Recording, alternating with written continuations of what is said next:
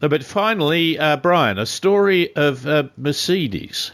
Well, David, we were just talking about interacting, weren't we? Interacting mm. with uh, with freight, and and this is a story about interacting with a brand. Now, uh, Mercedes Benz is opening its branded Mercedes Me store in Australia. Now, it's got a couple of them, uh, a few of them in other countries. It's got, uh, you know, one in Milan, for example, Hong Kong. So there are some few. There's, there's uh, Hamburg and Tokyo. They're Mercedes Me brand stores. Now, it's it's quite unclear what these are, but they they say that they're a space in which you might want to interact with the Mercedes brand. And uh, it, it, it, it's a it's basically a coffee shop with a bunch of Mercedes parked around in it. I, I, I envisage it a bit like an airline club lounge, but it's open to the public. But it's a place you can get coffee and food.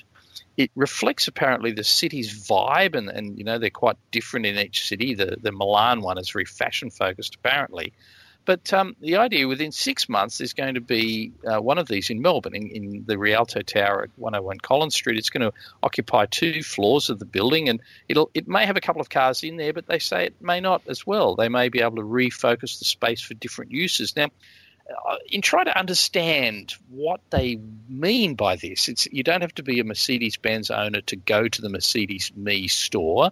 It's not entirely clear whether you need to go there to buy a car or whether you just um, want to have a wander around. But but this idea that, that they say it's a space or a way for people who want to interact with your brand. Now, how do you interact with a brand? I suppose you either buy the car or not, or you ride in it in some way. But the other thing is they, they're creating kind of a, it appears like a safe space. So if you want to kind of explore Mercedes Benz in in sort of a safe area where you might not be asked to buy or something, I suppose this is it. They they refer if you've for people who may never have considered either purchasing or interacting with the Mercedes Benz brand, they'll be able to do it in a space that's non-intrusive to their lifestyle or their buying patterns or whatever it may be. What is this place? Is it a cult? I mean, seriously, you go in there, they they give you some purple tracksuit pants and some trainers. Uh, you know, they they do a psychology test or, or a, what is going on there? There's a secret handshake that you've got to do. yes, yes, but you've got to pass I'm the a little nervous and disturbed by it. What is it? We interviewed the guy from Mercedes, and it's in uh, one of the programs that uh, about this, and he said, "Oh, it's going to be wonderful, David," but I think it was a little bit hamming it up. Look, what's happening now, and Subaru are what? doing it, is they're putting their cars in major shopping centres. And uh, yeah, yep. they've just said 500,000 people walked past these uh, in a three month trial period, and 14,000 stopped and had a talk. Well, it's been done before, David, isn't it? It's you, you're building your credit union or building society would have a raffle, wouldn't they? Would they? Were those raffles where you you could oh, win yes. a car and a house and all those things? It's been done before. When I see a car in a shopping centre, I assume it's I assume they're selling raffle tickets for it. And yes. so you avoid it. yes. I gave Someone it the office. before them. yeah. I mean, is that interacting with the brand, David? I think what's happening is that typical television and, uh, and, and typical media newspapers are declining in their impact. And the whole issue now is not just very clever, expensive thrust of communication. It's trying to get the brand and the image and the, the presence more ubiquitously, more eh, you know, in places where you hang out rather than where you necessarily go to to buy a vehicle. And so we're doing it in, in a whole pile of course social media. That's happening more and more. The Subaru uh, is talking about that very much as well. Well, MG Garage has done this, haven't they? With a ah, you know yes. quite cleverly, didn't they? They mm. they turned it into a kind of a destination, a lifestyle style destination. Yes. Yeah. Deus well, Ex, the motorbike people do the same thing. You see all these people in Deus Ex t-shirts, and I suspect they sell a lot more t-shirts than they sell motorbikes. Mm. Mm. I was in a shopping centre in Jakarta, of all places, and there was a McLaren shop. one of the in, well, in, shelves. You know, they have them on the shelf. Do they? Yeah. They did. Very large trolley. Was it on the street? No, it was inside the centre. You had to go inside the shop, the shopping centre, and there's a McLaren shop of all things. So, yes, I guess um, I'm, I'm assuming that you will be able to buy a car in this place if you want to, I no, no, I don't think that's right.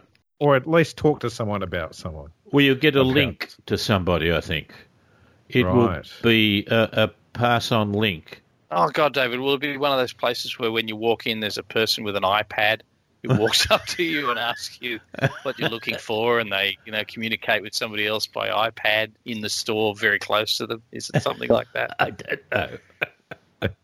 We'll call you. Just give me your email address. Yeah. Well, they could, of course, also sell sell merchandising. And uh, you were talking, Errol, about uh, McLaren, and that's got a, an image. Of course, Manchester United is a classic of that.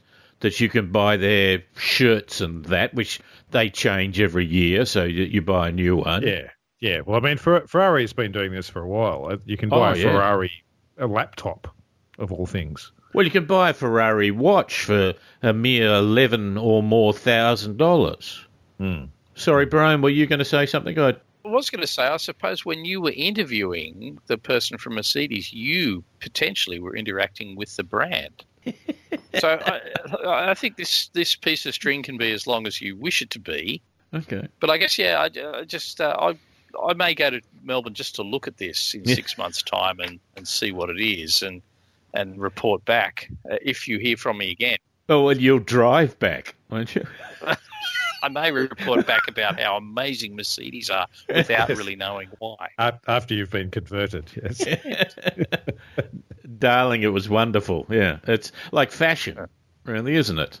The other thing Yes. Mercedes are doing is that they're sort of linking you to much more lifestyle sort of stuff. So if you have an electric vehicle, they'll link you to uh, companies that might help you get solar power or batteries so that you can integrate that car into your everyday life. But of course, and we mentioned it, uh, BMW are doing their data bank sort of stuff where they will do these sort of unusual links, but are more lifestyle links, but which really embed the car company into your more frequent activities, not just a, I will buy a car every five years.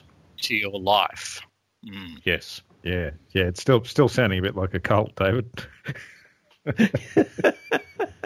Trust me, believe me, I, I have the wisdom. All right, gentlemen, that is uh, wonderful. Thank you very much for your time.